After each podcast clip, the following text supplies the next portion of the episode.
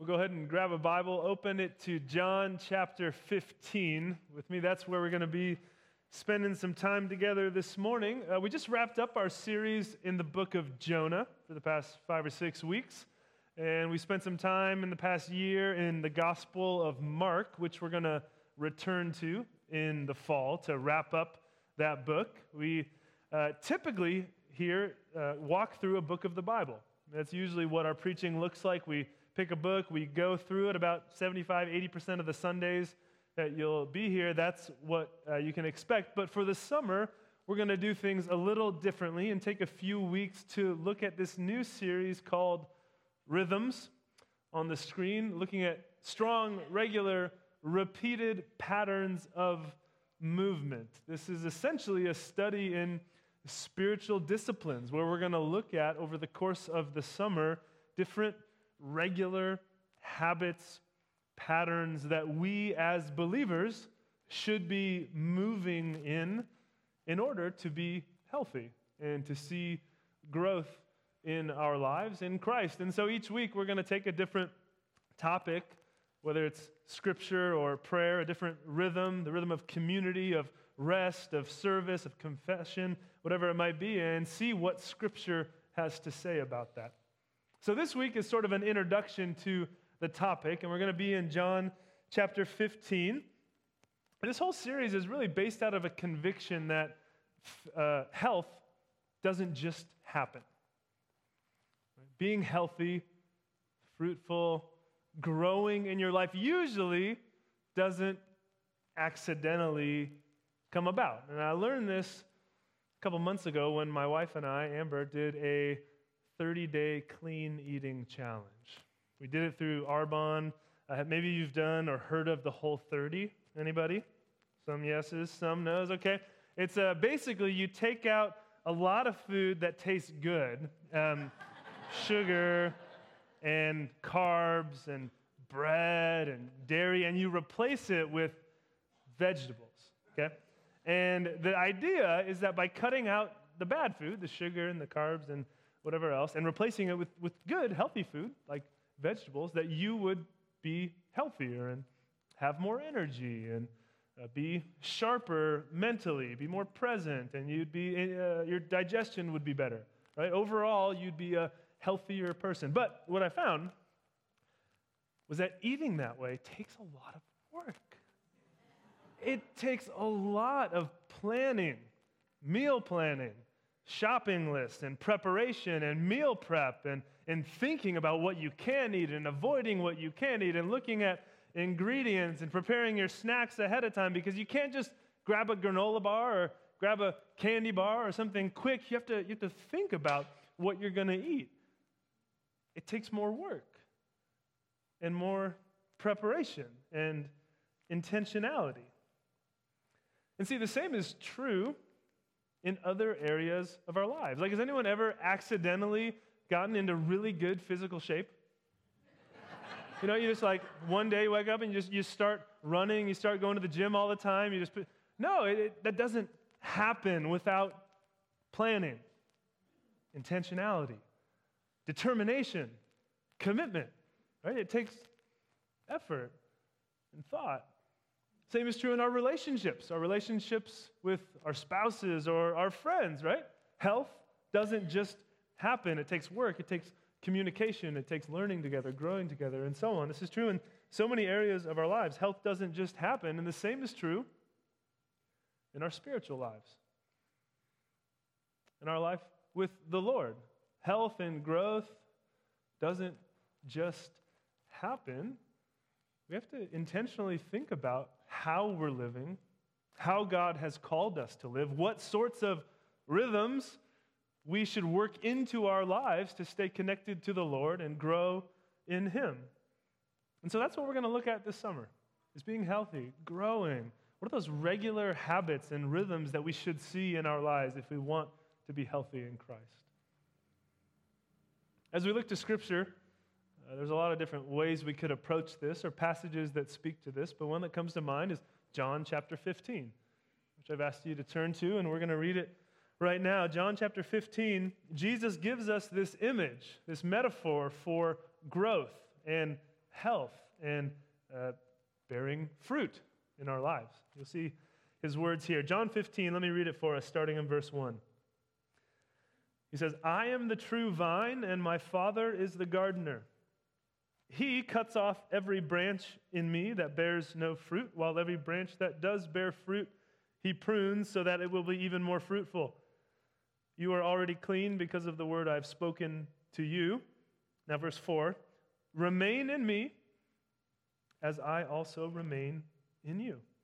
No branch can bear fruit by itself, it must remain in the vine. Neither can you bear fruit unless you remain in me. I am the vine, you are the branches. If you remain in me and I in you, you will bear much fruit. Apart from me, you can do nothing.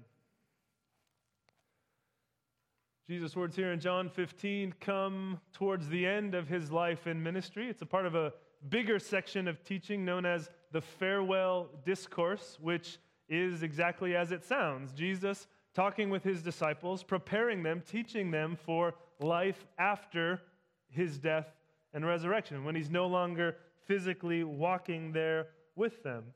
And he gives them this image or metaphor for growth and for their continued health. And you notice he's talking about a vine and branches and a gardener and fruit. And this is imagery that maybe isn't as familiar to us, but to the audience in the first century, it would be very familiar. They all were well acquainted with agriculture, vineyards, gardening, and the like. For some of us, gardening is maybe a hobby. But for most of us, we're pretty removed from uh, food and dirt and agriculture and, and vineyards in that way. But to the audience, this would make perfect sense. And you see Jesus pretty clearly explaining our life as Christians connected to Him in the same way that a branch is connected to the vine. You see it in the text. He says, I am the vine, you are the branches. If you remain in me and I in you, you will bear much fruit. So Jesus is saying, like a olive branch or a grape vine, I'm the vine, the source of life, the source of energy and strength flows through me, and you are the branches. You have to stay connected to me in order for that life to flow through you and for fruit to be produced in your life. Apart from me, you can do nothing.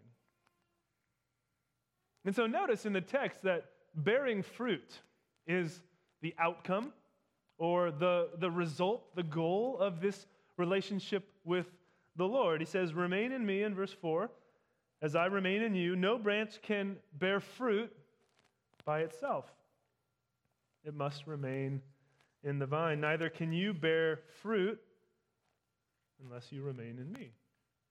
I am the vine, you are the branches. If you remain in me and I in you, you will bear much fruit. So, what's all this fruit talk about? Maybe sounds a little foreign. Again, we don't talk like this today. You don't sit across from someone at Starbucks and say, How much fruit you bearing lately? right? Tell me about what kind of fruit you've been bearing in your life. We don't, we don't talk that way. And so maybe it's a little confusing. Jesus, what, what are you talking about? What does this mean? it's a broad metaphor he's using, referring to some kind of result or, or product of that relationship with him. As the branch is connected to the vine, the branch would bear fruit.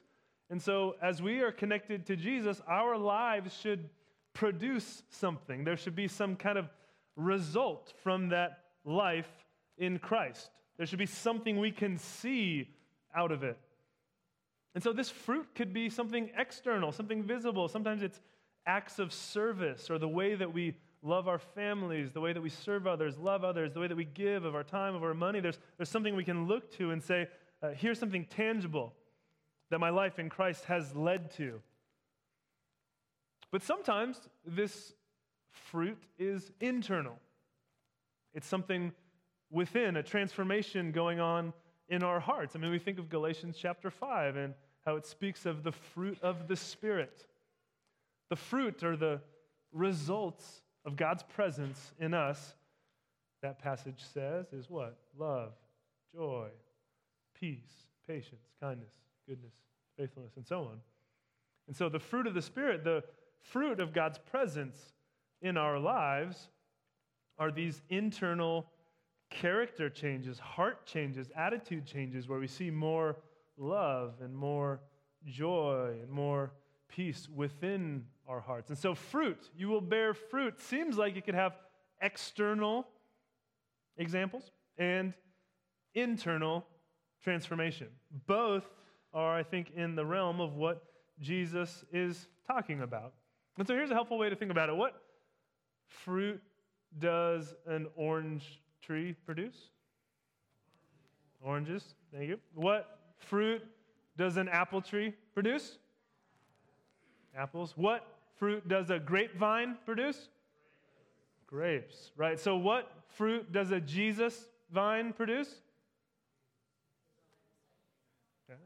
I mean, Jesus, right? I mean, doesn't it, doesn't it seem like that would be the connection that this Jesus plant, this Jesus vine, would produce more Jesus?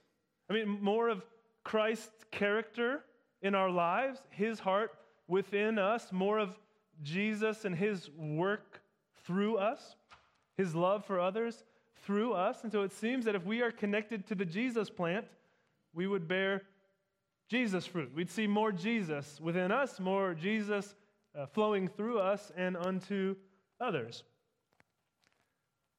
But you notice the key. The key to bearing fruit. What does the text say? Remain in me. Verse 4.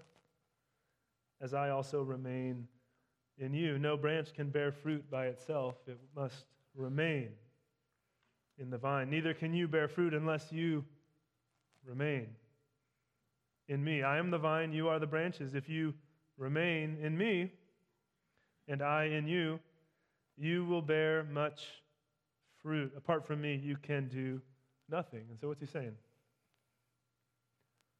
Over and over again remain in me, remain in me, remain in me. Maybe your translation says abide. Abide in me. It's the idea of staying in, continuing in, dwelling in, remaining in relationship, present, dwelling, walking in this way continually. Which again, the metaphor makes sense if you think about a vine and a branch. If I'm not a gardening expert, but I know enough to know if you break a branch off of a tree or of a vine and you throw it on the ground, the vine, excuse me, the branch is not going to bear fruit. Right? If it's disconnected from the plant, it's going to shrivel up and die and not produce much of anything. And so Jesus is saying if you want to be alive and vibrant and bear fruit, you have to remain in me. You have to stay connected to me.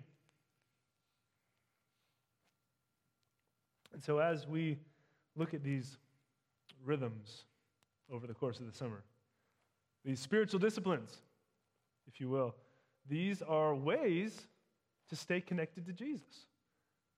Things we should do, practices, habits that should be in our lives that help us stay connected to Jesus. That's the heart of this. And it's so important that we understand this because it's possible to really misunderstand spiritual disciplines and think about spiritual disciplines or, or rhythms as things that we do to improve ourselves or things that we do to ourselves. Like, Pastor just gives us a list, like this, this workout regimen, and I take the list and I go and I hit the weight room and I'm going to lift some weights and get really strong and just go and do my thing and get it done. But that's not the metaphor Jesus gives us. He doesn't give us the image of a weight room where we just read the Bible and, and pray and be in community. And it's like those things in themselves have some sort of power apart from Jesus. That's, that's not the way it works. Rather, those disciplines, those practices are ways that we stay connected to Jesus. So it's not just here's your workout list, go get it done on your own and it'll make you strong. It's no, here's the ways we stay connected to Jesus. It's a big difference. And so this really gets to the heart, friends, of, of what it means to be a Christian. This uh, organic, life giving, continual relationship with Jesus Christ. Right? That's what the verse is telling us. Remain in me. This connection, this relationship is the key to living a fruitful, healthy life. And again, this is significant. It's foundational because sometimes when we think about our life in Christ or what it means to be a Christian, we think about it in terms of what we get from Jesus, right? As if Jesus is over here and he has this little gift for us. And this gift is salvation. He wants to give it to us. So he says, Hey, you want salvation? Just come, come and grab it. And he sends it in. So, so we were like, Wow, I want, I want that. So we go, Thank you, Jesus. Let me take this and I'm going to go. I'm going to put this little gift in my pocket. I'm going to go over here. Thanks, Jesus. Yeah, hey, Jesus gave me salvation. I'm going to take it, you know, it's great. Or, you know, maybe Jesus has this gift and it's, you know, forgiveness of sins or adoption into his family or whatever it might be that we celebrate in the gospel, some particular angle of the gospel, and he gives it to us. We're like, wow, I'm going to take this gift and I'll put it in my pocket. I'm going to go over here. Thanks, Jesus. Appreciate the gift. Now, in some way, it's right to think about salvation as a gift because the Bible uses that language. But uh, in this sense, it's kind of not helpful or the truest way to think about salvation because primarily salvation is not just a gift we get from Jesus as if he extends something apart from himself to us. He gives us something that we take and put in our pocket. That's not the image that the New Testament gives us. Rather, the image that the New Testament gives us is that we, through faith, are joined to Him. We're united with Christ, connected to Him, are found in Him. Okay, salvation is not a gift apart from Him, it's being joined to Him. Okay, let me show you some passages in the New Testament that teach this. 2 Corinthians 5:17. Maybe we've heard it. If anyone is what? In Christ, he is a new creation. Romans 8:1, there is now no condemnation for those who are in Christ. Jesus. Galatians 3:26. So in Christ Jesus you are all children of God through faith. For all of you who were baptized into Christ have clothed yourselves with Christ. This is the doctrine of union with Christ that teaches all of the blessings of salvation, forgiveness of sins, adoption into God's family, justification, sanctification, glorification. All of those things come not as a gift apart from Christ Himself, but as being joined to Christ. It's connected to Him, our life now found in Him, and it's through that union that all of these blessings come. So to be saved is to be united to the Savior. And this is the language that John 15 is getting at. Stay connected to me. Through faith, you are found in me. So now live in that reality. Walk in this way. Obey me. Follow me. Live this out. Remain, John 15 says. Remain. It's highly relational language. It's not just a transaction that took place 20 years ago or something that happened when you were baptized when you were a kid. No, salvation is being connected to Christ in this daily, living, active relationship where you know Him and He knows you. And you listen to Him and you, you follow Him. Think about it this way How many of you prefer tea to coffee? Just a few. Everybody else? Coffee over tea? Mm. Amen. I, I'm a coffee guy. I didn't used to be. Then I became a pastor. It's part of the job description. You just got to drink a lot of coffee. So, but, but I'm going to throw you tea people out here. You guys are going to win this one, okay? This one's for you.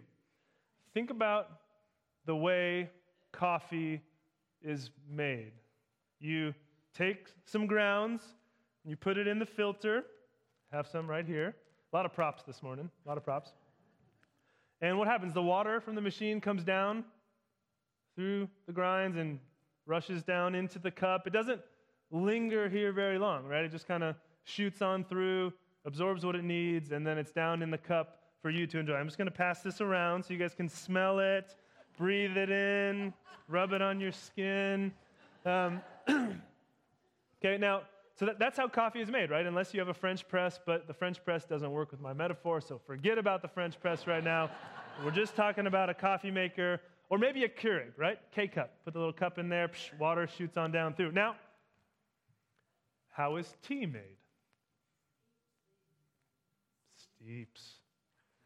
Yeah. You take that bag of tea, you put it in the cup, you pour the water in, and it sits there. And it soaks. And it steeps. And we're going to pass this around too, all right? And that tea, when connected with the water, the flavor of the tea leaves comes out, the aroma comes out, it steeps, it spends some time in there. Sometimes you drink the whole cup and you don't take it out. Sometimes you take it out before. But the idea is that it steeps and it sits and it's, it's connected for a while. It's not in a rush to get anywhere. It's not in a rush to get through those coffee grounds down into the cup. And so as we think about remaining in Christ, abiding in Him. Think about it like a cup of tea. You steep, spend time, soak up His life, His word. Let it change you.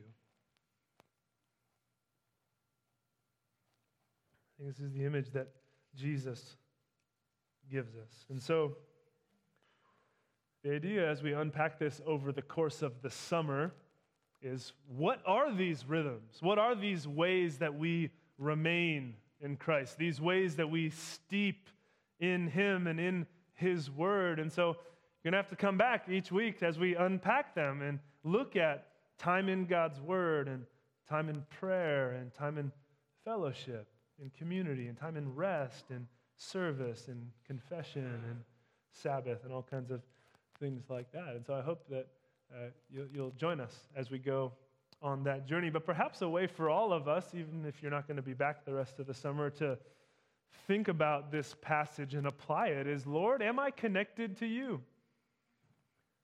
Am I remaining in you? Am I abiding in you, Jesus? Using this imagery, Jesus, if you're the vine and I'm the branch, am I connected to you? Do I spend any time with you, if this is supposed to be this life giving, vital relationship where I'm dependent upon you for everything, Lord, does my life show that? Do I turn my attention to you? Do I spend any time with you? And we'll explore more ways to do that this summer. Now, for some of us, the words of Jesus here are a little hard to believe, right? In verse 4, he's saying, you can't bear fruit unless you remain in me, or apart from me, you can do nothing. That sounds a little extreme. Are really that dependent upon Jesus for everything, or that dependent upon Jesus to bear fruit? I mean, surely in my own strength, I'm a smart enough person, you know, I could do some good things. I could help some people on my own in a way that will be pleasing to God. I'm a good person. Certainly, there are ways that we can obey and do things that God's word tells us to do, but there's a difference between real fruit and fake fruit. There's a difference between real fruit that comes from the vine, the life of the vine through the branches, and results in real, living fruit. There's a difference between that and what I would call duct taped fruit. Really, I mean, some of us want to be a better person. Maybe we feel a little guilty, so we want to try harder. We want to do more, and so we look to ourselves and we try and do things in our own strength. We try and do good things without the life of God in us, and what we end up with is duct tape fruit. And so what we do is we have this, this dead branch. It's not alive. It doesn't have the life of God, the life of Christ within, and we say, man, this I feel pretty bad about my dead branch. I, I need some fruit on this. So we say, I'll, I'll go get some fruit, and what I'm going to do is I'm just going to put it here, and God wants fruit, so you know what? We are going to make this happen. Put this on here. Gonna duct tape some fruit. Dead branch.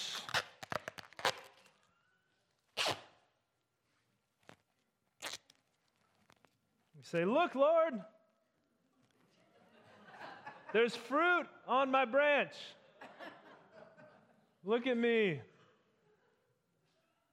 But it's pretty easy to tell the difference, right? Between real fruit and fake fruit. Fruit that was just duct taped onto the branch. Fruit that doesn't come from a, a living relationship with Jesus, but just comes in our own strength with a, a dead branch. And see, this is where the gospel of Jesus Christ is so needed. Not just in a transactional sense, right? That we're forgiven, saved, and God says, hey, you're, you're free to go. Not just in a transactional sense, but the gospel is transformational as well. The gospel changes us, it, it changes our hearts, it gives us new life within. So we don't come to God again just for some transaction and forgiveness. As, that's true, that's part of the process. But the gospel changes us. It doesn't leave us as we are. Because what does Jesus say? He says, verse 5 I'm the vine, you are the branches. I'm the source of life. If you're connected with me, true life will be in you. Something new and different will be happening in your heart that could not happen apart from me. See, sometimes we, we reduce Jesus to a good example to follow. You say, oh, he's bearing fruit, he's loving people, and so we should, we should bear fruit as well. But Jesus, of course, is more than just a good example. Right? Jesus is our Savior. He's the only true source of life, the only way that we can be forgiven of our sins, reconciled to God, healed, forgiven, freed, adopted into God's family.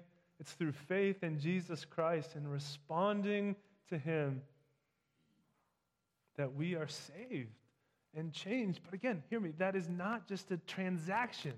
It's not just a transactional process, it's a transformational process that then we begin to have this new life in us through Christ. We grow he changes us and gives us new desires and, and new passions and allows us to, to actually obey and to serve Him and, and walk with Him forever. This type of new life only comes through the gospel of Jesus Christ. It's found nowhere else. There's one last piece of this text that I want us to see before we wrap up. You notice verses 1 and 2, we read them together. They say this I am the true vine, and my Father is the gardener. He cuts off every branch in me that bears no fruit, while every branch that does bear fruit, he prunes so that it will be even more fruitful. And so, sticking with the vine and the branches and the vineyard imagery, Jesus adds to it and says that God the Father is the gardener. We're connected to Jesus. God, in his grace, His wisdom, His sovereignty is looking at us and our lives and is at work in us that we might bear more fruit. Yes, there's a warning here that the branch that does not bear fruit will be removed if it's not truly alive, but every branch that does bear fruit, he does what too? He prunes so that it will be even more fruitful. Again, I'm not a vineyard expert, but I know the process of pruning is important, where parts of the vine, the branch are, are cut away so that what remains is able to be even more fruitful, even more productive. It can grow in a way that it could not before. Even though the process of pruning seems painful or maybe seems like a step back, it actually is really significant in the life of that plant and it allows it to grow even more than it would have before. And so, as we think about growing, as we think about these rhythms we're going to be talking about over the course of the summer, I just want you to see in John 15 that it's not you going out and doing this in your own strength. Not only are you connected to Jesus, and the life and the change comes through Him, but God the Father, the gardener, is at work in your life and his sovereignty is looking at your life, pruning you so that you might grow and be more fruitful. We see that God wants this. Verse 8 tells us, This is to my Father's glory that you bear much fruit, showing yourselves to be my disciples. It glorifies God when we live in ways that honor Him, when we love Him above all else, and when we love our neighbors.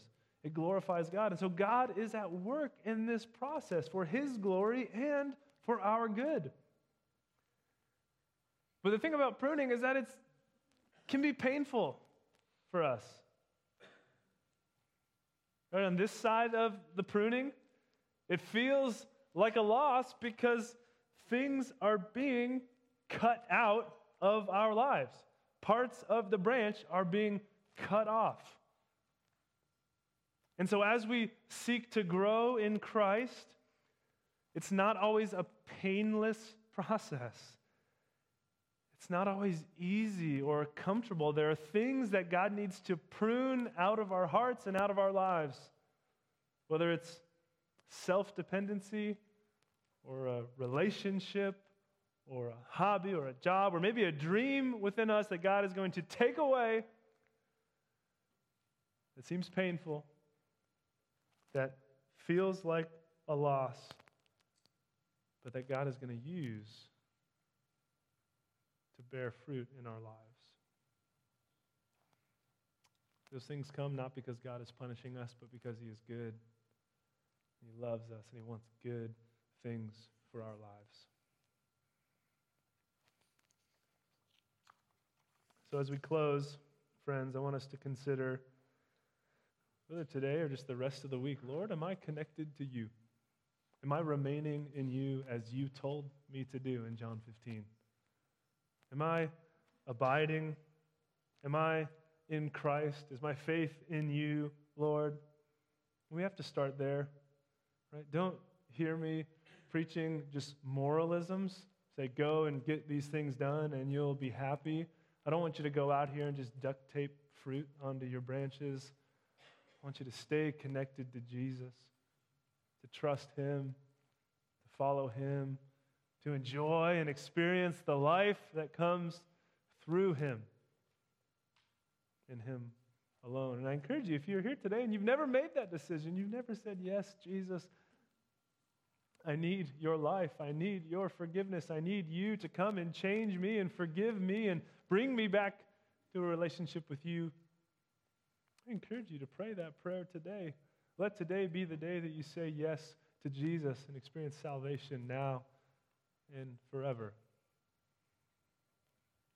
And for those of us that are walking with the Lord, have been following Jesus for some time, I would encourage you to, to recommit, reprioritize Him in your life. Say, Jesus, you tell me in John 15 to remain in you, remain in you, remain in you. I want to remain in you. Help me to do that. Would you pray with me?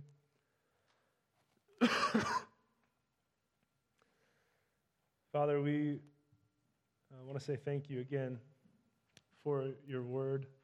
Jesus, thank you for your work on the cross to save us, to forgive us, to reconcile us to you. And thank you, Jesus, that now your life is in us. Your life is flowing through us, bearing fruit. Lord, we pray that you would help us stay connected to you. Help us to remain in you. Help us to abide. Help us to walk in your ways, Lord, for your glory and for our good and the good of your world. We love you. It's in Jesus' name we pray. Amen.